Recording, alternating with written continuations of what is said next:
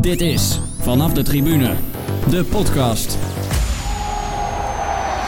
Een podcast over voetbalsupporters. En pas in aflevering 25 tijd voor hooliganisme. Utrecht Hooligans. Van treinen slopen tot bosgevechten. Een boek vol anekdotes. En wij spraken de makers.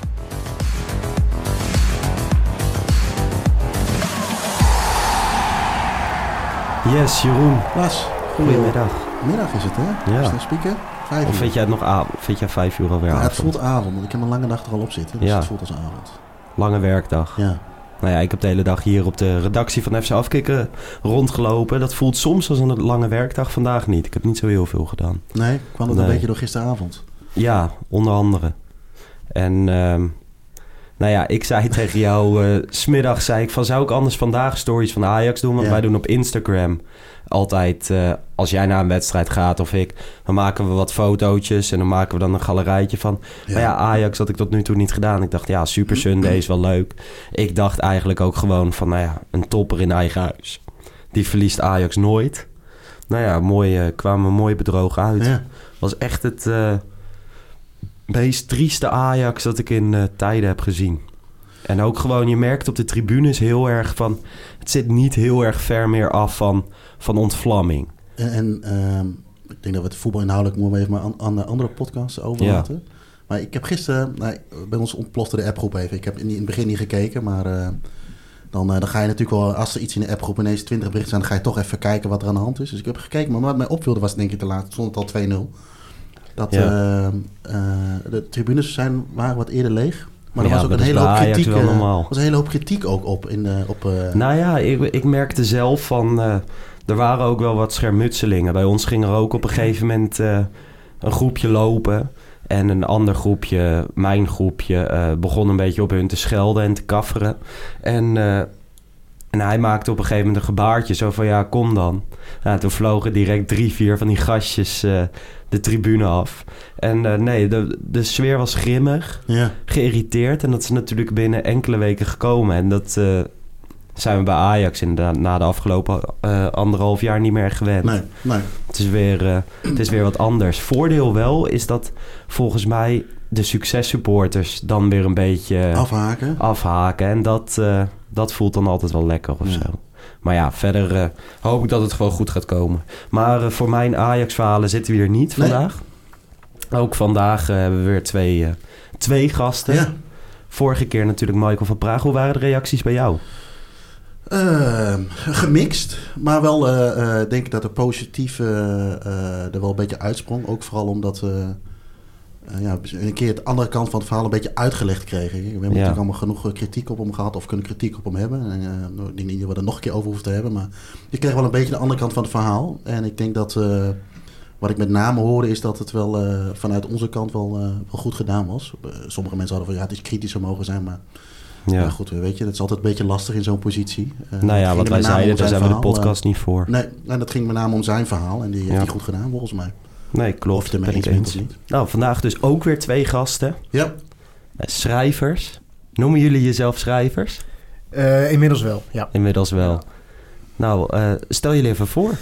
Ja, ik ben eh, Daniel van Doorn, eh, schrijver van, eh, co-schrijver van Utrecht Hooligans, een boek wat komende woensdag verschijnt. En twee jaar eerder hebben wij ook samen Criminal Utrecht geschreven. Eh, dus ja, met twee boeken ben ik wel een schrijver, kan ik Ja. wel zeggen. Ja. Nee, eens. Ja. Ja, Evert van der Zo, 44, uit Utrecht.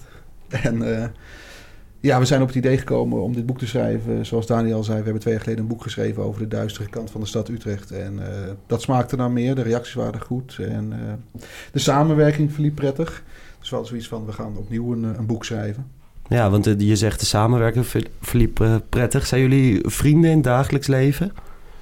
Nee, vriendschap is eigenlijk eh, gestart door het, eh, het eerste project, het boek. We hebben Ja. elkaar eh, eigenlijk via een misdaadvorm, even bondig in een misdaadvorm eh, ontmoet. En eh, we waren allebei van mening, er is nog geen boek over eh, de misdaad in Utrecht. En toen zeiden we, nou, dan moeten we hem zelf maar gaan schrijven. En zo is het contact ontstaan en hebben we elkaar eh, voor het eerst ontmoet op Ja. een terrasje in Utrecht. En eh, zijn we gaan schrijven. En dat is eigenlijk, dat is zo bevallen de samenwerking, eh, dat dit wel blijft, ja. Want jullie hadden wel achtergrond met het, eh, Nee, dit is, dit is gewoon uit, interesse. uit de hand gelopen hobby eigenlijk. Ja, dat is het vooral. Ja, we hebben allebei gewoon een aparte baan ernaast. En dit is gewoon een hobby. We, we zijn geïnteresseerd in misdaadverhalen. En eh, schrijven is, eh, hebben we ons eigen gemaakt. Ja. Ja, we waren eigenlijk meer lezers. En we wilden graag een boek lezen wat ontbrak. En dat kwam er maar niet. Na een paar jaar wachten van... eh, hopelijk komt het een keer op de markt. Niet Ja. het geval, maar dan moet zelf maar schrijven. En dat was best eh, een leuk proces. Ja, En eh, in zo'n proces dan zie je elkaar veelvuldig. Zelfs wel eens vaker dan sommige vrienden die ik van mezelf zie. Dus dan ontstaat er een band en het klikt. De samenwerking verloopt lekker. En vandaar dat het nieuwe boek Utrecht Hooligans ook tot stand is gekomen. Ja, want bij, bij dat andere boek zeggen jullie van... nou ja, dat was er nog niet, eh, we zijn we geschreven. Van over de hooligans van Utrecht is vorig jaar... op een gegeven moment daar kregen we een vraag over... eh, ja, nu het toch ter sprake komt... ja. een vraag over rebellen van de Bunnik site Ja, of zo. klopt. Die is vorig jaar september uitgekomen inderdaad. Heeft dat overlappingen? Het is, natuurlijk heeft het overlappingen, ja. Maar er zitten wel duidelijk verschillen in eh, de twee boeken, vinden wij. Eh, het grootste verschil, de Rebellen van de Bunningside beschrijft het boek ook als... eh de Bunningside, het is meer eh, dan alleen geweld en voetbal. En Ja. daar zit ook gelijk het grote verschil. Wij hebben het niet zozeer over de Bunningside, maar over het geweld. Het gaat om ons, eh, ja, Ja, pu- puur over hooliganisme. Het boek van de Bunningside hebben we uiteraard gelezen, want je moet je vak li- literatuur kennen. Ja. Eh, ja, dat is wat, zoals ik het proefde, meer een beetje oude jongens krentenbrood. Hoe gezellig het ook was en eh, wat voor nevenactiviteiten er allemaal geweest zijn. Eh, dat hebben wij bewust, wij hebben bewust gekozen om dat niet te, te beschrijven. Bij ons gaat het echt maar puur om, eh, om de rauwheid van het hooliganisme eh, in, in Nederland.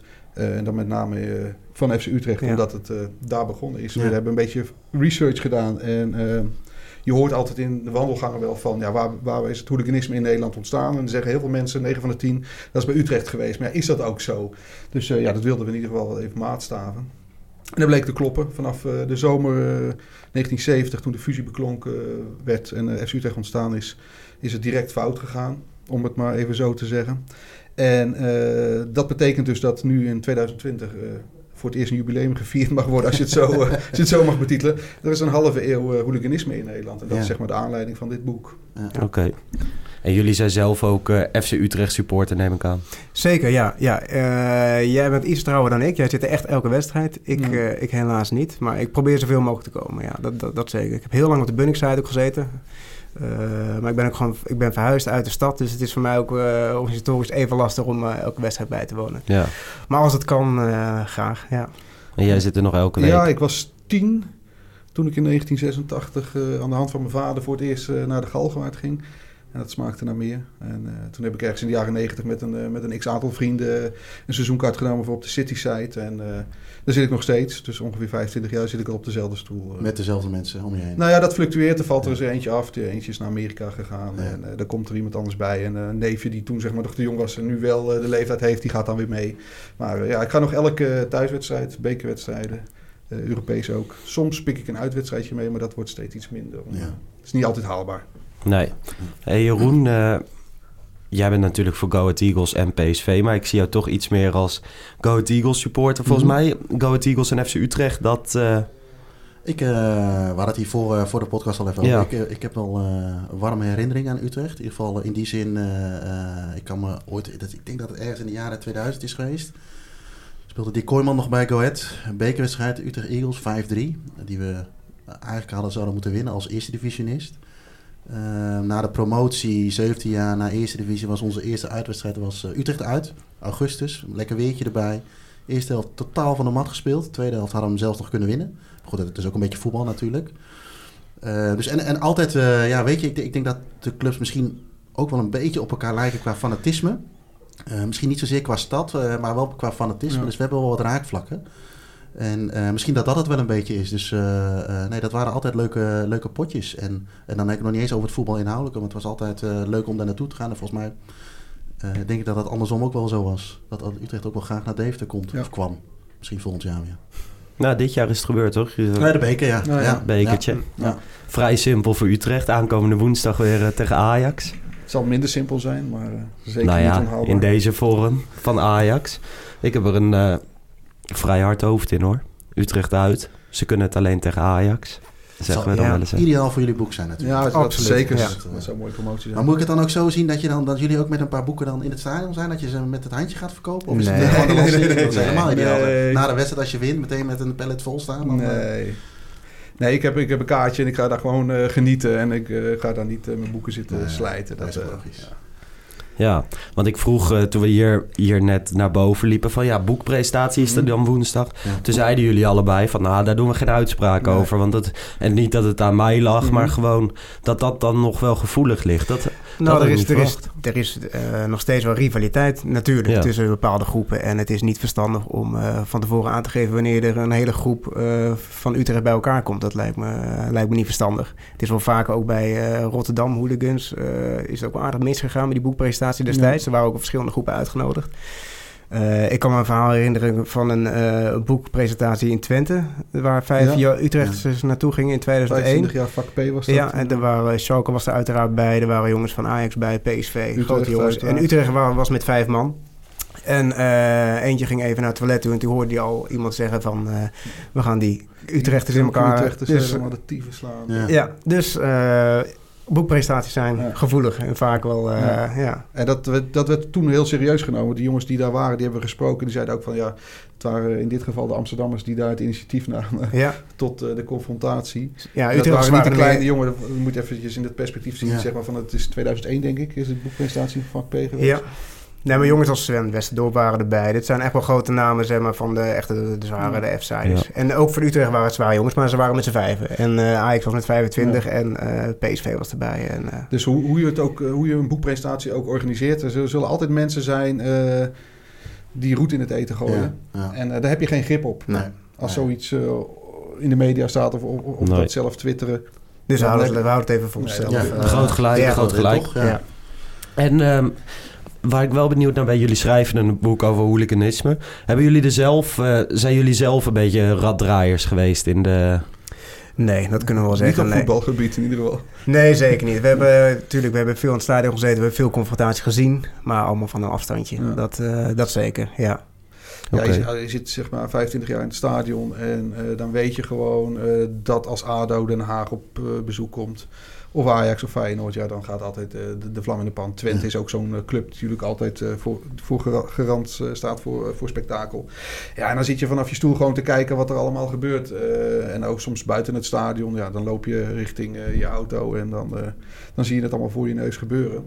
Maar ook tijdens de bekerfinale waar Utrecht tegen Feyenoord speelde in 2016, dan zit je daar gewoon. En dan gebeurt het gewoon voor je neus. Dus ja, het, het- je ontkomt er bijna niet aan. Je hoeft er niet actief aan deel te nemen. Maar ja, als je naar het stadion gaat, dan zie je zulke soort dingen gebeuren. Ja. Maar niet zelf meegemaakt, maar wel gegrepen door. Want, Ja. want je schrijft er een boek over. Ja, Wat zeker. maakt het zo fascinerend? Nou ja, dat is ook wel ook een beetje in het verlengde van ons eerste boek. Eve en ik hebben al een soort fa- gezonde fascinatie voor de duistere kant van mensen. Wat, wat beweegt iemand om, om, om, om over de schreef te gaan? Wat, wat, en, en jij omschrijft het altijd heel vaak heel mooi van... de steegjes vind jij interessanter dan een winkelstraat. Ja. Dat, in de steegjes, daar gebeuren de mooiste dingen. En da- daar, zit wel, daar zit wel een kern van waarheid in. De duistere mens vind ik interessant. En denk iedereen wel. Dat, dat, ja. Het is een wereld waar eh, 9 van de 10 mensen helemaal eh, geen kennis van hebben. Nee. Die weten niet precies hoe de vork in de steel zit. En toch eh, intrigeert het. Je wil weten hoe zit dat nou? En wat zijn dat nou voor mensen? En hoe komt het dat ze zo denken? Ja, dat, eh, op persoonlijk vlak eh, interesseert dat ons ook. Dus als wij eh, in gesprek waren met die gasten... Ja, dan is het voor onszelf ook gewoon eh, soms dat het kwartje op de juiste plaats valt. Van, oh, zit dat zo? En zit, werk, gaat dat zo in zijn werk? Ja, het is gewoon heel erg fascinerend om naar te luisteren, Ja. eh, die verhalen. Werd dat er ook iets duidelijker door, zeg maar? Dat je inderdaad dat, echt dat kwartje, dat je denkt, oh ja, ik, ik Ja, maar het ook, wel. je- ook wel verbazend dat, je, dat er zoveel verschillende mensen zijn. Je hebt Ja. inderdaad eh, ook gewoon, zeker de oudere generatie, dat is eigenlijk gewoon een, bijna een oom die op een verjaardag een gezellig verhaal vertelt. Dus mooie verhalen. Ja. Maar ook jongens die je dan spreekt denken, ja, dit, dit, dit, is, dit is echt wel, dit is next level, zeg maar. Dit is echt wel, eh, daar kom ik niet bij met mijn gedachten, Nee. zeg maar. Dat soort geweld en hoe er over geweld gesproken werd en gelachen werd. Ja, dat, dat, dat komt bij mij nog niet binnen. Daar kan ik ook Nee. nog niet de vinger op leggen. Dat hoeven we ook niet. We zijn, Nee. geen, we zijn geen gedragswetenschappers of sociologen. Wij eh, vinden het gewoon interessant als journalist om het eh, verslag van te maken. verbaasde mij ook wel hoe luchtig daar intern over gesproken werd. En, Ja. ja. ja, er zit ook wel, er zit, er zit wel zeker ook een soort humor in, maar een soort humor die niet iedereen begrijpt. Hm.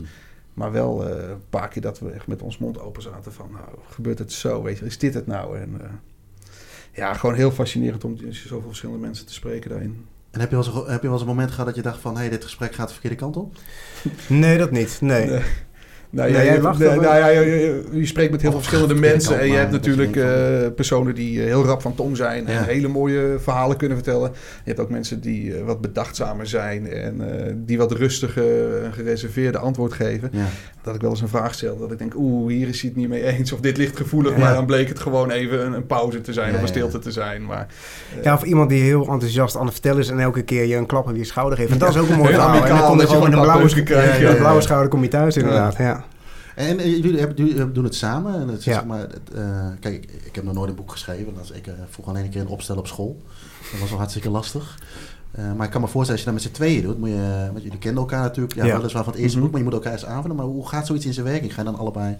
Ja, dat is iets heel organisch, of, dat, eh? dat groeit. Dat, dat, eh, dat was ook een ontdekking met ons eerste boek. We kwamen er heel snel achter dat we ook wel dezelfde schrijfstijl hadden. We, we, we verschillen wel van elkaar, maar dat vult elkaar goed aan. Ja. Eh, wat we eigenlijk doen, we, we schrijven allebei een apart stuk.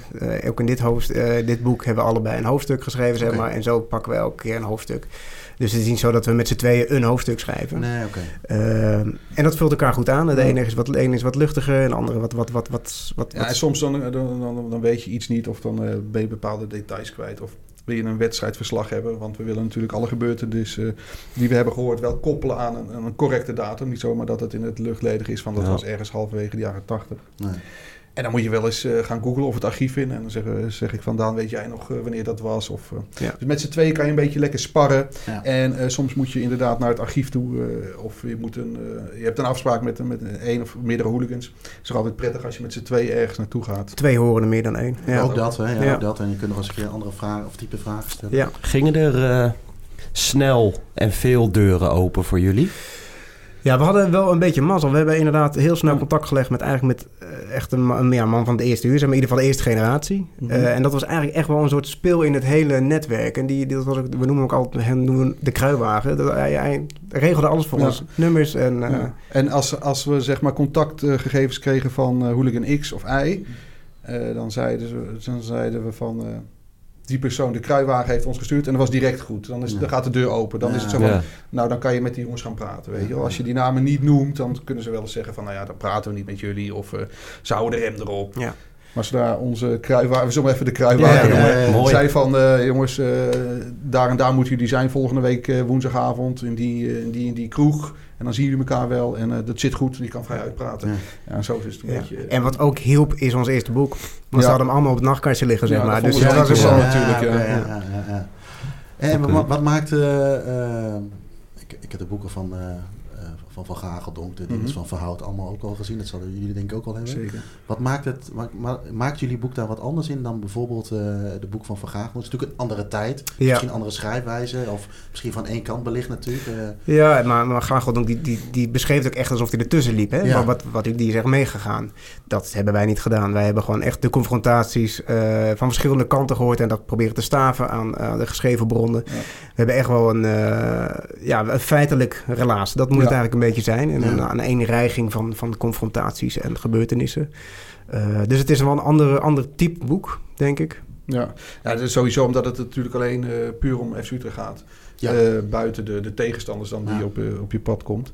Eh, waar, we, waar we ook voor gekozen hebben, is dat we niet alleen maar de, de Hosanna-sfeer wilden beschrijven en de successen van, of van de veldslagen die FC Utrecht heeft geleverd, eh, die ze gewonnen hebben. En nee, we wilden gewoon zo realistisch mogelijk. Dus als Utrecht een keer eh, weggeslagen werd in Eindhoven, of ik zeg maar even dwars, dwarsstad, ja. dan gaan we dat ook gewoon Ja. vermelden. Ja. We zetten ze niet op een voetstuk. Dat is Nee, wel nee, iets, we, we, we blijven op een objectieve afstand... eh, ja, want jullie, hebben, jullie hadden laatst twee, eh, hoe noem je dat? Eh, Stukken opgestuurd? stukken opgestuurd Ja. inderdaad. Ja. Eh, eentje ging over NEC moet ik zeggen, hè, niet NEC. NEC. NEC inderdaad. En de ander ging... eh, ja, ja. ja, maar da- daar viel mij dat inderdaad ook wel op dat het eh, eh, eh, niet een Hosanna-verhaal was. Het was natuurlijk uiteindelijk wel een soort van overwinning. Uiteindelijk wel, Je ja. had er een Hosanna-verhaal over kunnen schrijven. De twee groepen lopen in stilte door de duisternis over de Goffertweide. Een open plek vlakbij het stadion. Ze zijn niet ver van elkaar verwijderd. Dat blijkt uit het feit dat de Utrechters hun Nijmeegse collega's met traangas horen spuiten. Wanneer de groepen elkaar op de tast hebben gevonden, volgt er een hevige confrontatie. Het is aardedonker. Daardoor krijgen soms supporters uit eigen groep ervan langs. Dan klinkt er vanuit de achterste gelederen: Utrecht, hooligans. De overige Utrechters hebben ook het stadion verlaten en zich langs de ME geworsteld. Vanaf dat moment is de Utrechtse overmacht te groot en beginnen de Nijmeegse hooligans zich terug te trekken in het aangelegen bos. Vanuit die positie slaan ze steeds strategisch in kleine groepjes toe, waarna ze zich weer tussen de bomen verschuilen. Ongeveer 150 Nijmeegse hooligans verdedigen hun territorium voor wat ze waard zijn. Hun meer ervaren Utrechtse collega's krijgen echter al snel de overhand. Het ontaart in een enorme chaos. Want hebben jullie dan ook contact gehad met de jongens van NEC in dit geval daarover? Of? Nee, dat niet. Nee, we hebben wel alleen de jongens van Utrecht gesproken hierin. Ja, het is heel lastig om zeg maar eh, mensen die 25 jaar geleden bij een gebeurtenis Dat is waren ook zo natuurlijk. en dan ja. aan de andere kant van het land eh, zitten. We hebben wel eh, via ons netwerk eh, contactgegevens gekregen met sommige jongens van andere clubs. Eh, hebben we altijd even in onze achterzak gehouden van dan mochten we iets willen verifiëren of maatstaven of eh, zelfs fotomateriaal aanleveren. Dan, Ja. eh, dan, dan houden, we dat, houden we ons graag aanbevolen. Maar in dit geval hebben we de jongens van eh, Nijmegen niet gesproken. Staan er veel foto's in een boek? Nou, een mooi middenkatern. Het is vrij lastig, omdat het, eh, we, we beschrijven natuurlijk 50 jaar. Ja. En eh, tegenwoordig heeft iedereen een telefoon in zijn zak. En als er eh, vandaag of morgen een flinke rel uitbreekt, dan kan je het op honderd verschillende filmpjes op YouTube zien. Maar dat komt eh 20, 30, 40 jaar geleden nog niet. Nee. Dus dan moet je een beetje geluk hebben dat iemand. eh, Met alles verzameld en allemaal inscant. En, ja, of een fototoestel mee naar het stadion nam. Dat deed vroeger niemand, weet je. Nee. Dus, je bent een beetje afhankelijk van beeldmateriaal. En eh, ja, we hebben wel een mooie collage gemaakt. Oké. ja, wel uniek beeldmateriaal. Ja, Ja, Wat nog niet eerder verschenen is ook. Hey, als je die eh, 50 jaar hebt en die ga je onderverdelen. Je hebt natuurlijk verschillende tijdperken. Nou ja, Ja. Vroeger had je bijna geen camera's en nu heb je er heel veel. Van wat, wat zijn de grote verschillen tussen vroeger en nu? En hetgeen wat daartussen zat. Snap je wat ik bedoel? Ja, heel goed. ja, ik vind, ik vind dat- dat je, zeg maar, als je de beginjaren, de jaren 70 en 80, de pioniersjaren dus voor eh, hooliganisme in Nederland in het Ja. algemeen, dan zie je wel dat het eh, eigenlijk straatje schoffies waren. Zoals dat jarenlang nog eh, in de media is verschenen van, dat zijn allemaal raddraaiers en, en jongens van de zelfkant van de maatschappij en die hebben geen toekomst. Ja, dat was in de, in de beginjaren eigenlijk wel het geval. Dat waren jongens van de straat uit verschillende Utrechtse volkswijken. Die ja beetje echt uit de stad inderdaad. Ja, Niets daarbuiten. Nee, die echt elkaar kenden, ook vanuit het uitgaan en, en, en vanuit, vanuit de wijk. Een hele homogene sfeer. En eh, je ziet dat in de jaren 90, begin jaren 90, komt daar een kentering in. Dus het is wel duidelijk te zien dat er verschillende generaties opstaan. En wat je kreeg, eh, bijvoorbeeld als ik even verder mag gaan, eh, eind jaren 80 hadden de hooligans van Utrecht er al 20 jaar rellen op zitten. Nou, dan krijg je een beetje leeftijd van huisje, boompje, beestje of eh, je werk of een bedrijf, dus voor financiële belangen. Ja. Dus die jongens die namen een beetje afstand. Er kwam er een nieuwe groep op. En eh, dat wordt dan zeg maar de tweede generatie eh, genoemd. En die zetten zich ook fysiek af tegen de Bunnickside, waar toen de tijd hooligans op zaten. Omdat ze niet geaccepteerd werden ook. ja, door want de oude garde. de oude garde zei van ja, we hebben genoeg gereld en genoeg gesloopt. En dat kost eh, de club alleen maar geld. En eh, dat is niet goed voor het, voor het aanzien. En die jonge jongens die zeiden... Ja, en FC Utrecht heeft had er ook wel een handje in. Want die hadden op een gegeven Zeker. moment eh, daar hebben ze een ordendienst in, ingeschakeld. En er waren dus eigenlijk oude, harde kernmannen. Er- Ja, die, moesten, ja. die moesten op gaan treden als ordendienst. Ja, dat kwam bij de jonge generatie totaal verkeerd over. Van ja, wij, wij mogen nu een keertje en nu ga jij me vertellen dat die mag. Dus er was een hele grote kloof in één keer tussen, de, tussen twee groepen eigenlijk. En ja, ja, Ja, ja, nee, klopt. En eh, wat, wat, wat, wat, wat, wat nog eens meespeelt, is dat die groep niet zozeer uit de stad Utrecht kwam, maar uit de agglomeraties eromheen. Omdat zeg maar, door de suburbanisatie in die periode eh, in steden zoals Nieuwegein, IJsselstein, Amersfoort, Houten, om de stad heen, Ja. jonge gezinnen gingen wonen. En daar waren het op dat moment, begin jaren negentig, allemaal gasten van een jaar of twintig. Ja. Dus dat was zeg maar de nieuwe generatie. Dus ze kwamen fysiek ook uit andere delen van de, van, van de, van, van de provincie. En ze werden niet min of meer geaccepteerd door de oude harde kern. Dat ze zeiden van, nou gaan we op vak J zitten. Dat zat schuin tegenover het uitvak. van de Bunningside af. Van, ja, Ja. en eh, dat werd zeg maar echt een, een nieuwe, een, een, de hooligan 2.0, om het Ja. zo Ja. te betitelen. Want daar kennen we natuurlijk ook al, of tenminste, ik, ik herken nou de beelden met eh Legia Warschau en eh, dat soort dingen. Dat was Mhm. ook een beetje die hoek natuurlijk vanuit het. eh, Nee, nee, vanuit nee, het nee, nee. Dus dat, zat het uitvak nog aan de andere kant. Het uitvak zag in, het, in, de, in Galgenwaard zat altijd zeg maar, op de Bunningside. Wie dat verzonnen heeft, dus hij slaat ook natuurlijk ook nergens op. Maar met de verbouwing van het huidige stadion, dus dat is 2001, 2002 geweest. eh, toen zeg maar de capaciteit ver- vergroot werd en zo. Toen is het uitvak naar, naar de overkant huis, op de stadszijde eh, nu het geval. En dat was Ja. waar Legia Warschau toen ook Ah, oké, oké. ja. En, en je had natuurlijk denk ik ook nog wel een be- beetje... eh, ik heb zelf ook nog eens een keer een, een, een, eh, een websiteje beheerd over, Ahead over supportersbeleving en alles wat daarbij kwam kijken. Maar je kreeg ook eh, de websites, eh, bunningsite.nl was volgens mij wel een van de eerste waarvan je dacht, hé, hey, dat ziet Ja, er gelikt ja, uit met audio, video en dat soort dingen. Dat helpt natuurlijk ook wel eh, mee qua tussen deze ontwikkeling. Ja, en ook wat ook meegeholpen heeft, is de MSN-generatie. Ja. Dat is ook wel heel belangrijk. Ja. Eh, Dat is echt wel... En dat kon- waren de lijntjes korter en eh werden er dingen Moet je georganiseerd. voor de jongere luisteraars uitleggen? wat MSN dat- is. Ja, dat is een beetje eh, pre-social media. Hè? Dat waren de eerste stappen van Ja, de social Ja, voorganger ja, van eh, WhatsApp, denk ik. Ja, Ja, maar, maar het dat een Dan moest je ja. nog echt inloggen. Ja, ja, ja. Dan kon je onder een nickname met iedereen... eh, Ja, een Hotmail-account. Ja, maar je kon ook een Hotmail-account eh, verzinnen als je denkt Ja, van ja. nou ja, Ja. Jan Jans.hotmail.com bestaat wel. En dan zat je in één keer met Jan Jans te houden. Ja. Ik voel me ineens heel oud nu. Ja. Maar dat waren op een gegeven moment, was MSN. Ja, dat was een middel om onder de radar te blijven. En Ja. met elkaar natuurlijk beelden te delen. eh, of foto's eh, rond te spreiden. Maar ook eh, de politie liep zeg maar ook achter de feiten aan. Want eh, Ja. die hadden daar geen kaas van gegeten. Want dat was een, een, een medium van 16, 17, 18, 19-jarigen die dat heel snel eh, konden beheersen. Ja. Dus ja, dat is ook, dat, zo zie je dat elke generatie zijn eigen wegen vindt in, in, in de huidige maatschappij. Ja. Goh, MSN, ja. Ja, maar dat, ja. dus ja. Heb jij dat zelfs nog gedaan? Ja, ik heb zelfs de voorganger van MSN nog, maar dan gaan we misschien een beetje in detail. ICQ. ja. Ja. Dat is heel, ik weet hem nog, 111-62493. Dat Zo. was mijn nummer. En dat was jouw En dan nummer. met dat gele en rode bloemetje, Ja, of je offline en online was, Ja, dat soort dingen. Meer offline dan online. ICQ. ja nou, is Oké. dus, eh, Dinosaurus hier. Ja. En als je het nu ehm, naar het huidige tijdperk eh, trekt... Vroeger was het natuurlijk veel vaker raak dan, dan dat het nu is. Dus Ja. wat, wat ga je dan over nu schrijven? Nou, er gebeurt nog genoeg. Dat is een ding wat zeker is. De- Maar achter de coulissen. Ja. Nou ja, zeker. Ja. Eh, op afspraken, maar soms ook inderdaad gewoon naar eh, elkaars stad toe. En dan eh, een uur van tevoren bellen van... nou, we staan met 50 man in jouw stad. En Ja. Kom er maar wat aan doen. ja kon er maar wat aan doen dan. Dat zijn een beetje de confrontaties die nu... eh, Ja, en andere evenementen. Hè. Kijk, in het stadion kan Ja. bijna niks meer. Nee. Door de camera's, de hekken, de aanwezigheid van eh, politie, ME, et cetera. En wat je dus ook eh, begin deze eeuw zag, is dat ze dan de, de avond voor de wedstrijd eh, naar elkaar stad Ja. toe gingen. Ja. Maar ja, dat lekt ook uit en dat wordt door de politie ook opgepikt. Dus dan ga je steeds iets anders verzinnen. Ja. Ja, wat je Dansfeesten. Houseparties, Ja. eh Ja.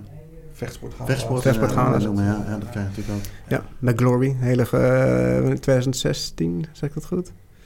Ja, Ja, iets van, eh, nou je was dat. Ja, of was het 18? Ik weet het even niet meer. Ja, in ieder was, geval... ja, Ja. rond de, ja, rond Ja. de. Oh, dat was ook met FC Utrecht Sport, Ja, en inderdaad. ja. eh, wij zaten toevallig ook eh, te kijken. We zaten aan de andere kant. En zaten jij zei al van, ik zie een paar jongens lopen, die komen, ja, die komen uit Utrecht. Ja, dat is... eh, dat gaat niet goed. Toen Ja, dacht je ook, die komen niet gewoon een potje wij vechten komen niet kijken. voor het voetbal, ja. Ja.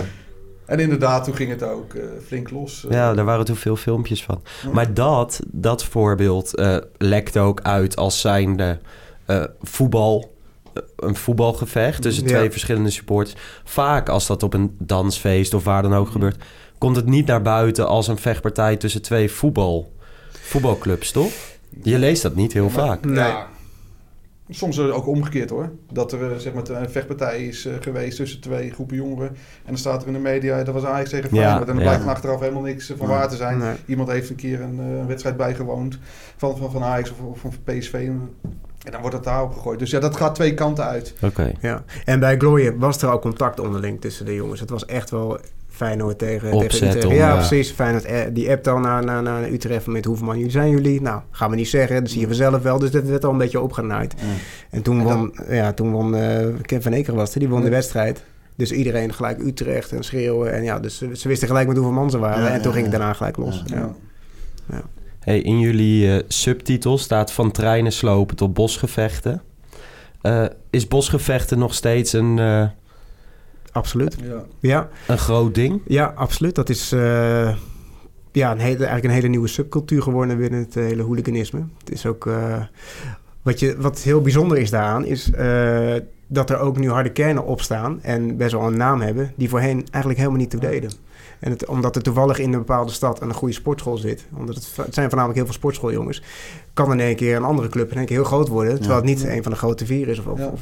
Dus dat, dat, dat maakt het, ja, dat, dat maakt de competitie, zeg maar, om het zo maar even te noemen, ook interessant. Ja. Utrecht heeft ook, eh, doet er ook aan mee. Eh, is bescheiden en zegt, ik, we zitten niet in de top 5, maar we komen eraan. Dat Dus, is wel een eh, beetje de... Er zijn ook soort ranglijsten dan. ja. maar zo bij- ja. Hoe vaker je Ja. wint, hoe hoger je komt Ja. te staan. En, eh, En zelfs internationaal tegenwoordig ook. Ja, dat is wel een hele andere... Je had net over de jaren 70, 80. Misschien Ja. een beetje uit bal, baldadigheid ontstaan misschien Ja. zelfs wel. Ja. En dan nu is het echt georganiseerd. Ja. Ja. En je hebt over ranglijsten. Er worden echt Ja. eh, dingen bijgehouden. Toen was het meer de, de faam en eh, de, de krantenknipsels die je Ja. denk ik moest sparen. En de foto's. Dat je daar een beetje mee kon pronken. Maar nu is het echt... eh, ja, echt vooral, en inderdaad buiten, ja, weet je, volgens mij eh, riep jij het straks ook iets over veiligheid in stadions. Kijk, weet je, eh, ik heb twee jonge dochters, eh, die zou ik met alle plezier mee. Natuurlijk, je houdt Mhm. een Ajax fijn. Je hebt wedstrijden dat je dat niet moet doen. Maar 9 van de 10 keer zou dat wel kunnen. Maar dat was Ja. natuurlijk in de jaren, nou, ik ging in de jaren, begin jaren 90 voor het eerst naar het voetbal. Volgens mij heb ik dat vorige keer ook genoemd. Maar mijn moeder was er helemaal niet blij mee. nee. Ja, snap ik. Nee, dat Ja. kwam een beetje halverwege jaren 80. Toen was iedereen, want de stadions werden steeds leger. De, de, de, de, de publieke opinie was op een gegeven moment van, ja, het is nu, het is nu wel klaar, zeg maar. Ja. Dus, dus dat is ook een grote kentering. Er was op een gegeven moment een grens bereikt. Ja, En dat merkte je ook al bij Utrecht. Ook omdat de jongens al toen al 15, 16 jaar meeliepen, zeg Ja. maar. Die werden allemaal wat rustiger, ook van bovenaf, vanaf de... Ja, en de nieuwe generatie. Ja, ik ben zelf ook een jaren negentig eh, kind. Om het, nou ja, niet in geboren, maar in opgegroeid. Ja, je, ziet een hele nieuwe subcultuur. De housecultuur was er. eh, Ja. Er werden Australië pakken gedaan. De eerste mobiele telefoons kwamen. Ja. Dus Nou, er wordt ook gesproken over de snuifgeneratie. Ja. Dat is ook een beetje de... terwijl de, de, die- die- de eerste generatie voornamelijk een biertje lustte. ja. Ja. Een soort generatiekloof Ja. eh, wat daar aan de, gro- grondslag had. Want je hebt dan uiteindelijk Utrecht zeg maar een beetje als eerste. Voor- Ik, ik, had altijd een beetje in mijn hoofd zitten dat eh Feyenoord Spurs een beetje de boel aan de Ja, dat eh, denk ik. Dat, dat is ook zo'n mediafabel. Wat, nou, jullie, zijn zelf ook in de media actief. Dat als er een, een broodje aap wordt verteld, dat dat 20, 30 jaar later nog steeds Ja. wordt overgenomen. Ja. Natuurlijk is het eh, die wedstrijd eh, in de Kuip Misschien flink voor losgegaan. in Dat vier- denk ik, ja. Ja, Op tv, hè? Dus Ja. eh, heel Ja, Er kwam in één keer de woonkamer binnen. Dat was het Ja. vooral. Ja. Ja. ja. Dat was in 74, maar ja, het, was dus al een paar jaar eerder Ja. eh, aan de gang. En eh, ook, ik, wat ik ook, het tweede hoofdstuk wat jullie stuurden was eh, over eh, eh, het voorloop van 88, het Ja. EK. Ja. Kijk, we hebben nu, eh, we hadden vorige week, vorige keer van Praag in de podcast. Dat was een van onze pilots die we wel graag zouden een keer willen hebben. Ik heb nog een andere, dat is eh, de Tieteman, zou ik wel eens een keer graag willen spreken. Dus mocht iemand de telefoonnummer van de Tieteman hebben. eh, Kennen jullie die, de Tieteman? Van Nederland zelf dan? Nou, ik, Ja, ik weet wie het is. Ik- Net zoals je de generaal had en de, de Nou ja, ja, en, weet je, ik ben eh, wel eens benieuwd gewoon wat, wat, wat, be- eh, nou, wat bezielt. Dat klinkt als een oordeel, maar wat, wat, wat, waarom zou je dat doen, zeg maar? En, eh, maar goed, wij, wij herkennen natuurlijk Nederland zelf al nu als een beetje als eh, het, publiek, als schaatspubliek, eh, feesten en dat soort dingen. Ja. Maar dat was toen natuurlijk heel anders. Ja. Maar dat verhaal wat Terwijl er nu jullie- inderdaad, er is een ultragroep. Hè, Ja, van- die van, komt, ja, ze zijn nu ingeschreven. Ja. Ja. En ze hebben volgens mij ook al eh, kaarten voor de eerstvolgende wedstrijd. Ja, tegen Spanje. Volgens mij zijn er twee interlands in eigen huis, maar tegen Spanje zijn ze er wel Ja, en tegen die ander niet. Maar we hebben al, we weten wie, eh, wie de initiatiefnemers zijn. Want we krijgen best vaak een berichtje van, eh, ja, jullie moeten met hun gaan zitten. En wij, zowel wij als, als zij hebben ook gezegd van, ja, ga eerst maar eh, het stadion in en ga maar eens even eh, Sfeer wat maken, dingen ja. doen. En als Ja. jullie dan een keer in de podcast willen, van harte welkom natuurlijk.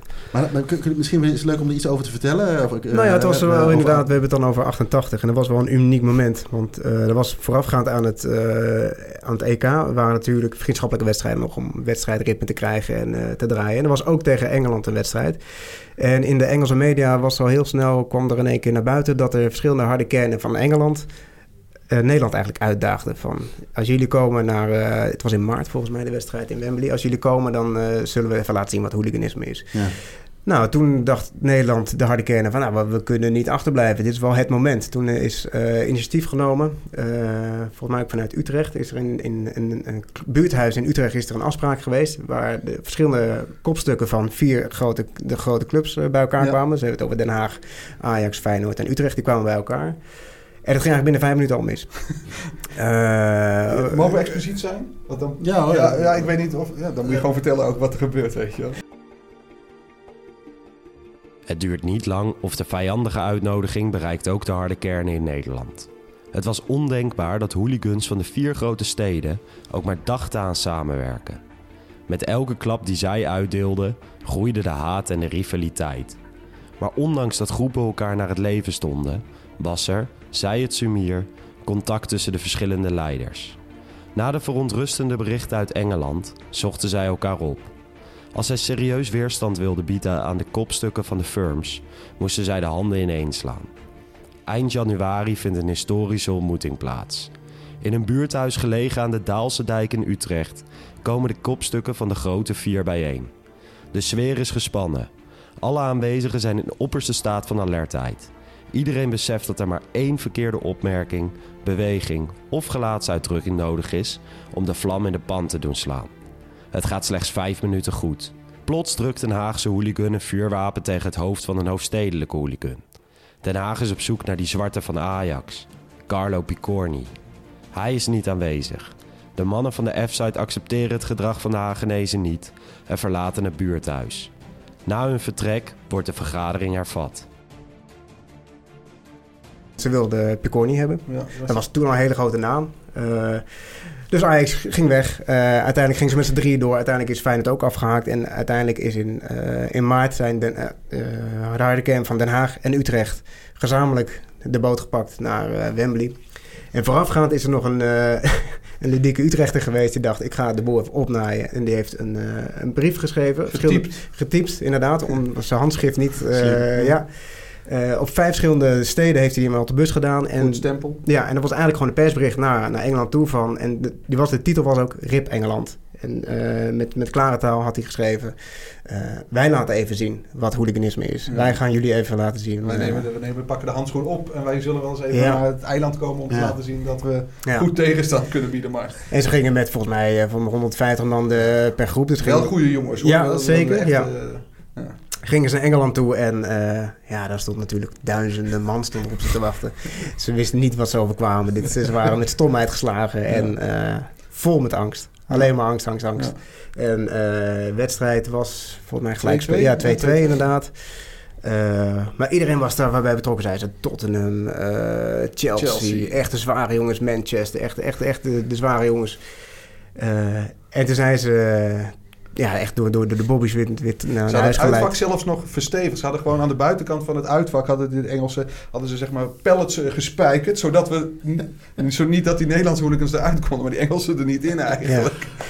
En ook te, en ze zeggen ook, op het moment dat wij op de, de veerpont weer terug naar Nederland waren, keken we nog even achterom van, is er niet nog één gekke Engelse die achter ons aanzwemt? Ja. Maar puur angst, puur Ja, angst. Ja. Duizenden Ja. hooligans. Maar het is wel uniek in het, in het, Neder- in het vaderlandse hooligan eh, Ja. geschiedenis, want het is voor het eerst dat twee groepen samenwerken. Ja. Ja. Ja. En Den Haag en eh, Utrecht hebben wel vaker, en zeker in de Zeker de jaren... 80 ging dat ja. goed, ja. Echt wel, want op een gegeven moment is Den Haag heeft ook, eh, is, ging, eh, ja, eerste divisie.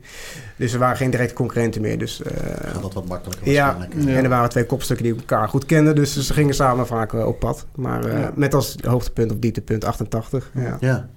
En je hebt, eh, voordat jullie aan het boek begonnen, heb je natuurlijk een bepaald beeld bij hooliganisme. Eh, is dat eh, hetzelfde gebleven na het, al die interviews die je gehad hebben? Of is het veranderd? Of eh, heb je eh, tussen aanstekens misschien meer begrip of juist onbegrip voor gekregen? Paul, wat vind jij Ja, ik, mijn kijk is wel op veranderd. En dat is eigenlijk logisch. Als je je ergens in verdiept, dan Ja. krijg je altijd natuurlijk eh, inzichten die je in eerste instantie niet had. Ja, wat mij verbaast is eh, dat het zoveel professioneler is dan eh, de buitenwacht denkt. De buitenwacht die ziet een, een stukje in de krant of een stukje, een filmpje op YouTube. En die denkt, nou, dat zal wel spontaan gegaan zijn. Of dat is toeval. Of dit is misschien oud, oud materiaal. Maar niks is minder waar. Alles is van tevoren geregeld. En de kopstukken van heel Nederland, die kennen elkaar. Ja. Waar tien jaar geleden bijvoorbeeld Herenveen geen harde kern had. Ik noem maar even een, een ploeg die altijd als heel braaf wordt eh, neergezet. Ja, die hebben nu ook gewoon harde kern. Ik geloof dat er twee of drie jaar geleden een onderzoek was eh, gepubliceerd in het AD. Dat eh, alle teams van de eredivisie en op één na van alle ploegen van de eerste divisie hebben gewoon een harde kern die wel op eh, confrontaties afkomen. Ja. Ja, volgens mij zijn er ook iets van 18 eh, bosgroepen. Ja. Maar ja, dat geeft maar de, de grootte aan. Ja. Wat je bij in de jaren En dat, 80... daar hoor je eh, niks van als buitenwacht. Kijk, als je een beetje in de materie zit en je verdiept je erin en je hebt wat, wat, wat connecties hier en daar, dan, dan krijg je wel eens een foto of een filmpje toegestuurd. En als je goed zoekt op social media, dan kom je ook nog wel ergens. Maar de, de, de gewone Jan met de pet die op de bank zit en het AD of de Telegraaf lezen, en, ja, die, die krijgt er allemaal niks van mee. Nee, en als ze dan wat zien, dan is het tussen aanstekens het vooroordeel natuurlijk meteen... Ja, nou- het oordeel meteen gev- gevonden. Ja. hè. Ja. En waar ik ook wel weer wat van snap natuurlijk. Hè. Ehm, eh, ik, eh, ik denk dat ik redelijk fanatiek ben om voetbal te volgen. Maar bijvoorbeeld mijn schoonfamilie die heeft eh, niet zo heel veel met voetbal. En, en dan, dan komt er misschien wel eens een keer wat. Hè. Mhm. Ze Ja. komen toevallig uit, eh, uit Twente. En het vak B-verhaal kennen natuurlijk Mhm. met supportersoom. Ja, zeker. En, en dat, dat, dat verhaal heeft ook twee kanten uiteraard. En weet je, dan krijg je dat verhaal was Mhm. van, goh, joh, al- al gemieren gemat al altijd met die voetbal. En ook bij Twente met vak B en bla bla. En dan heel af en toe probeer ik het wel eens te weerleggen. En niet zozeer om, om mensen goed te plaatsen. Maar ik denk, goh, weet je, het is ook zo en zo. Maar dit- Nee. dat, dat zit er gewoon niet in, zeg maar. En dat is toch een grote gos die dat op die manier, Ja. Eh, die manier dan heeft. Dus, eh, oké, maar het is dus wel doordat je er echt in verdiept, dan, dan, dan ja, natuurlijk, dat is ook logisch. Maar Ja. heb je dan wat meer begrip voor gekregen? nou, Of- kijk, ik... ik maar ja, jij noemde net al een voorbeeld van, hè, dat je sommige mensen hebben dusdanig iets, Mhm. een, een, een, een, een knopje wat om kan, Ja. dat heel lastig te begrijpen is. Ja, kijk, wat, ook, wat we met dit boek hebben willen doen is... eh, het oordeel laten aan de lezer over. Dat, maar dat is, dat is een beetje een flauw antwoord. Tuurlijk heb ik persoonlijk ook wel wat, wat ideeën over. Maar ik denk dat ik persoonlijk niet heel veel afwijk van de publieke opinie, Nee. zeg maar. Dat natuurlijk, ik, ik vind het als een mens niet normaal dat er een trein gesloopt wordt, laten we eerlijk zijn. Maar ik vind het wel interessant. Dat Ja. is een andere Ja. kant van het verhaal. Ja. En, maar dat, dat, dat, dat zie je niet terug in het boek. Dat laten we lekker aan de lezer Ja. over om, eh, om te zien. Wij schrijven wat er gebeurt. En oordeel zelf. Ja, logisch toch. Maar Ja, gewoon, eens, eens, ja. als, je dat, als je dat boek hebt en jij zegt van ja, als er een trein wordt gesloopt, vind ik niet normaal, vind ik ook niet normaal. Maar je gaat terug van een uitwedstrijd en je hebt bijvoorbeeld verloren of weet ik veel wat. En, en zo'n groep sloopt een trein. Eh, daar kan ik me nog, daar zou ik nog De, de enigszins emotie snap ik. in kunnen vinden. De emotie Maar- snap ik. Om zeg maar, ik kan me niet voorstellen dat ik op zaterdagmiddag om half één in mijn auto stap naar een andere plaats Ja, maar- en dan in een bos ga ik een heel melden. makkelijk antwoord voor je. Je, weet ook, je, je, je kan het waarschijnlijk ook niet in je hoofd halen om een kind te vermoorden. En die gebeurt ook in Nederland. Er zijn Ja. gewoon bepaalde mensen die bepaalde gedachten hebben. En ja, daar kan je niet in kijken. Zelfs Nee. in de geaardheid van iemand anders kan je al jezelf niet inleven. Dus ja, heel logisch dat je dat niet kan. Nee. Maar goed ook, want het is maar voor een heel klein deel van, Ja, van, de, nee, van samenleving. Ja, Ja. dus tuurlijk kan je dat niet. En dat, moet je ook niet, dat ga je ook niet snappen. Dat is- moet je gewoon accepteren dat het zo is. Nee, maar mensen als die je, postzegels verzamelen doe je waarschijnlijk ook niet. Ja, dat gebeurt. Ja, Ja, dus dat snap je dit? Ja. Nee, maar als jij, eh, Jeroen, jij, hebt, eh, jij ging altijd naar Eagles en ook in die jaren, dat was er, gebeurde er wel eens wat rondom het stadion. Ja. Nou ja, misschien ben je daar zelf, daar verzel je dan ook in of denk je vet, ik, ik, ik ren erheen. Hmm. Inderdaad, maar bij, bij die bosgevechten van tegenwoordig is dat heel anders. Daar Ja. kies je, dat is Ja, ja, toch een keuze. Keuze. Ja. En dat zal voor mij een hele makkelijke keuze zijn. Ja. Ja, als er iemand nu belt voor een bosgevecht... voorbij eh, schieten En dan zit ik te weinig in de Ja, dat gaat hard op. Nee, er wordt letterlijk, er wordt letterlijk geselecteerd. Ja. Ja. Ja. Je wordt gewoon net als bij het, het eerste Ja. elftal van Jij de gaat club mee, jij- gerekend. jij Jij gaat geselecteerd, ja. Ja. Jij gaat niet mee. Niet sterk genoeg, jij gaat Ja. wel mee. En dat zijn uiteindelijk ook jongens die ook gewoon naar de wedstrijd gaan als het nog. eh, of is dat toch echt, Nee, wordt het echt een apart niet, dingetje Ja, wel weer? Ja. eh, Dat hoeft niet. ja, oké. Sommige jongens wel, sommige jongens niet. Nee. Maar die, vinden het, die vinden het knokken gewoon. Nou, we hebben verhalen gehoord dat er ook zeg maar, eh, Nederlandse clubs zijn die een bosploeg hebben, om het even zo te zeggen. Waarvan er misschien maar eentje naar het stadion gaat. Ja. rest helemaal niet. En dan zijn ze worden ook transfers hebben we wel eens van gehoord. Dat er gewoon Ja, dat zeggen van eh, ja, die jongen van die sportschool uit eh Overijssel of Gelderland die is zo goed. Die moeten we er Ah, ja, binnen die halen. moeten we Ja. erbij halen en dan worden gewoon in andere regio's gerecruiteerd. Ja, dat wel Maar iets dan is het toch op zich raar dat dat verbonden is aan de voetbalclub. Eh, Op zich, ja, vanuit vroeger uit is dat dan... Ja, je moet zo een ontstaan. motivatie hebben. Anders moet je zeggen wij zijn club blauw, maar je zijn club Ja. groen. Ja. Ja. je moet Ja. wel een soort... eh, Voor die voetbalclubs is het natuurlijk verschrikkelijk dat dat... ja, maar die moeten zich ook gewoon daarvan distancieren en zeggen ja, dat is, heeft niks Ja. met ons te maken. Ze kunnen zich ook naar een, een hockeyclub noemen. Ja, daar, Ja. Daar, daar kan die vereniging ook niks mee. Nee, Nee. nee. Want hebben jullie nog met eh, Utrecht zelf gesproken? Of eh, sportsbegeleiders? Of Nou, we hebben wel een reactievragen. Die hebben we uiteindelijk niet gekregen. Maar dat, eh, vanuit de club zelf? Ja. Ja, ja. Maar eh, ja, het was ook verder niet. Het was ook niet veel uitgemaakt. Nee. Nee, nee, nee, klopt. Maar ik kan me dus misschien voorstellen dat je misschien een keer een sportsbegeleider had gesproken die een tijd met de, met de groep mee is gegaan Ja. of getracht heeft ze te begeleiden of dat soort dingen, zeg maar. Dus, eh, maar dat is dus niet het geval. nee. Ja, Want eh, om hoeveel hoofdstukken hebben we het? Ja, het is heel makkelijk. Vijf hoofdstukken. Elk hoofdstuk is een decennium. En dan weer Ja. onderverdeeld in subhoofdstukken. Ja, Ja. oké. in dood en zijn verhalen. Oké. Ja. Maar we hebben, dat hebben we expres gedaan. Het is misschien heel uh, primair om dat te zeggen van ja, het zijn vijf hoofdstukken, want vijf decennia. Maar dan hebben we wel al- alle, alle jaren evenveel uh, Aandacht gegeven, Ja, zeker. ja, Ja, ja. Dus dan sneeuwt het ene decennium misschien het andere onder. En uh, ja, dat wilden we niet. We wilden vanuit elk decennium Ja. evenveel verhalen vertellen. En Om hebben ook een tijdbeeld te schetsen. Goed. Ja, ja, snap ik. En, hebben jullie ook eruit kunnen halen wat jullie van tevoren hadden gehoopt? Of zijn Ja, er meer dingen- dan. Ik, ik, Ja. heb, ik heb meer ge- ik, verhalen gehoord. En voornamelijk gehoord. Want ja, je kan natuurlijk eh, oude archieven in, oude kranten opzoeken en googlen. Maar als je de verhalen hoort van die mensen, ja, dat zijn zulke mooie verhalen, smeuïge details. Ja. er staat meer in dan ik in eerste instantie eh, gedacht had. Ja. Sterker nog, we hadden, het boek had dikker kunnen zijn. Maar je moet op een gegeven moment keuzes maken van wat je wel en niet eh Ja. zet. En wij gaan voor de kwaliteit, niet voor de kwantiteit. Ja. Ja. Kun je misschien eventueel eh, over 25 jaar nog eentje... ja, de jongens blijven bezig, denk Ja, ik. nee. En ehm, nou ja, die vraag kregen we ook eh, op Twitter. Ehm, nu ben ik voor Ajax, Jeroen voor Eagles, je hebt Feyenoorders en zo. Is het voor, voor andere clubs, voor andere supporters ook interessant om te lezen? Ja, tuurlijk, tuurlijk. Ik vind het ook leuk om een boek als eh Feyenoord eh, Hooligans te Ja. lezen. Of Rotterdam Ja. Hooligans, vind ik ook interessant. Hand in Hand was natuurlijk een van de eerste boeken Ja. die ook door heel Nederland gretig aftrek had. Ja, en wat jij net terecht zegt, het is niet alleen maar eh. Utrecht. Nee, precies. Nee. De Utrecht gaat heel klop. En dat is ook voor door allemaal andere Ja. teams. Dus het, voor iedereen is het leuk. Sterker nog, ik zou graag een boek over Den Haag lezen. Ja, Ja. 100%. Eh, Of Groningen, Ja. NEC, dat zijn clubs eh, die ook een roemrucht verleden hebben. Zou, als, als, als dat over een paar jaar in de winkel ligt, koop ik het er ook. ja, blind. Ja. Ja. Vind jij het, eh, zou jij het lezen, Jeroen? Ja, zeker. Ik heb ook de boeken die net genoemd werden, die, van de verschillende groeperingen. Ik heb ze of allemaal gelezen of, of in, in het bezit. Ja. weet je, dat is eh, wat jullie net ook terecht zeggen. En dat geldt ook wel een beetje voor mij. De, die duistere kant, dat, dat is gewoon heel interessant. en je wil, eh, ik denk dat wij mensen ook nog wel redelijk in elkaar zitten, dat we dingen willen begrijpen. Ja. Hè, maar dat kan niet altijd. En ik denk dat dit ook wel een variant ervan is. Eh, dat je, wat jullie ook al zeiden, dat je uit alle eh, rangen en posities mensen hebt die eh, hier betrokken bij zijn. Ja. En eh, ja, dat vind ik ook heel fascinerend. En, eh, dus ik vind die, en, en die boeken lezen, eh, weet je, die boeken lezen ook lekker weg. Zo is het ook. Foto's of eh smeuïge verhalen, of het nou allemaal wel waar is of niet. En zeker in die, in die periode dat toen met Ajax en Feyenoord op de spits eh, stond, eh, ja, kreeg je ook ineens dat de media steeds meer Ja. ermee kwam. Hè. We kennen allemaal de beelden van de, van de A10 en, en, en, en de hele voorloop ervan. En, en, en dat, dat dat Feyenoord in een studio zit en, eh, en dat, dat, dat Ajax dan schijnt omheen te lopen. Ja, dat wordt ook studio beschreven in het boek. Ja. ja. Ja, dat, dat was, dat was natuurlijk wel heel interessant. Ja. En zeker, ja, weet je, ik was, eh, nou, wat zal het zijn? Het was in de jaren 90, Ja, denk ik. 95. Dan was ik 15, 16, weet je. Dan zit je net ook in zijn leeftijd Ja, dat je dat het allemaal heel interessant vindt. Dus, eh, dus nee, en ik lees ze nu nog wel, eh, wel makkelijk weg. Dus eh, Mm. nee, ik ga hem zeker, eh, zeker lezen. En er is niet veel aanbod. Dus als je, als, je, als je hierin geïnteresseerd bent, dan zijn er tot nu toe, nou, zeven, acht boeken denk ik, kan ik opnoemen. Ja. Nederlandse boeken die over hooliganisme gaan. Zou dat een reden hebben, denk je? Dat het, eh, omdat dat... eh Ja, wat bijvoorbeeld in Engeland, mannen, als je Ja, een ja, boekenwinkel daar word je mee ja. en zo. Dat is bijna geaccepteerd dat die gasten Ja. er nog een centje mee verdienen, zeg Ja. maar.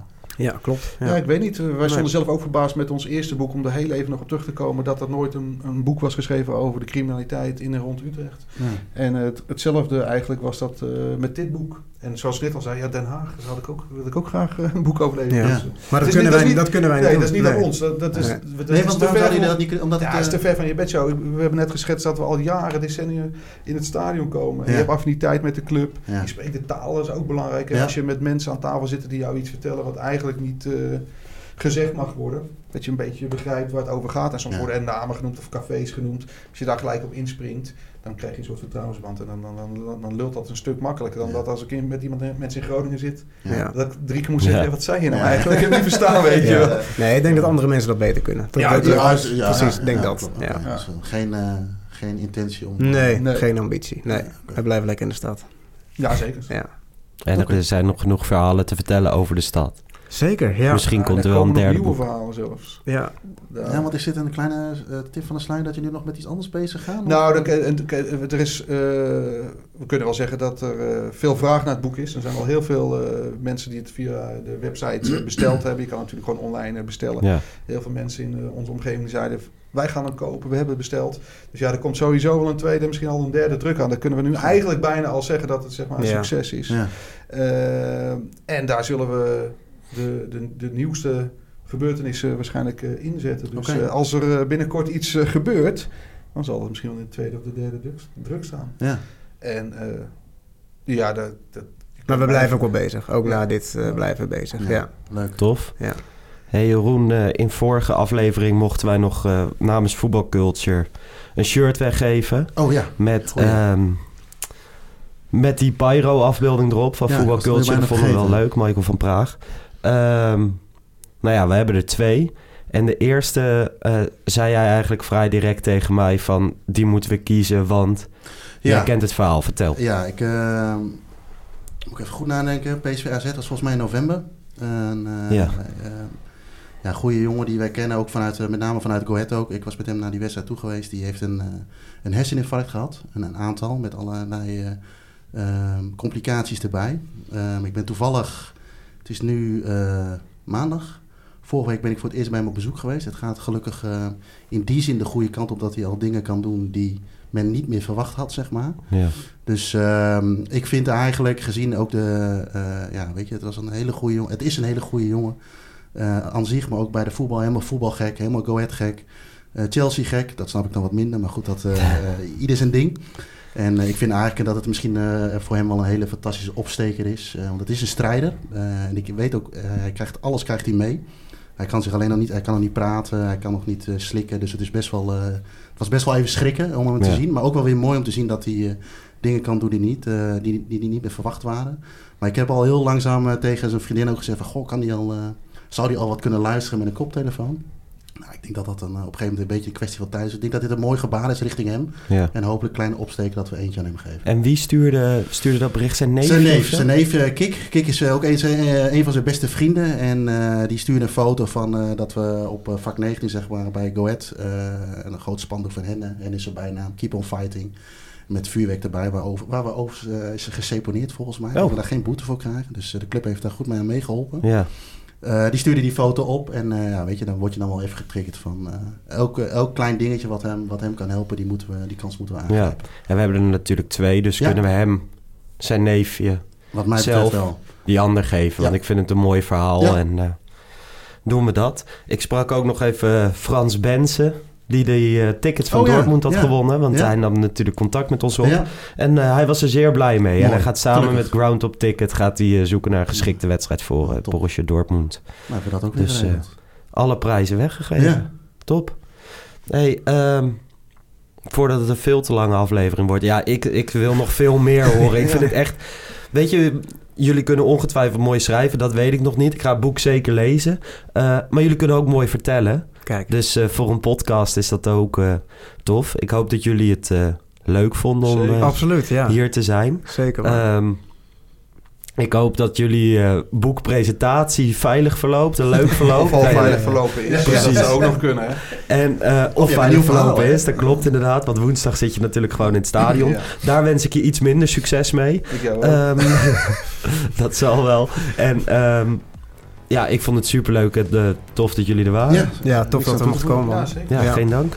Eh, Jeroen, jij weer bedankt. yes. En Ja. dat, eh, tot volgende week. Dan Ja. maken we er gewoon weer eentje. Ja. Oké, ciao.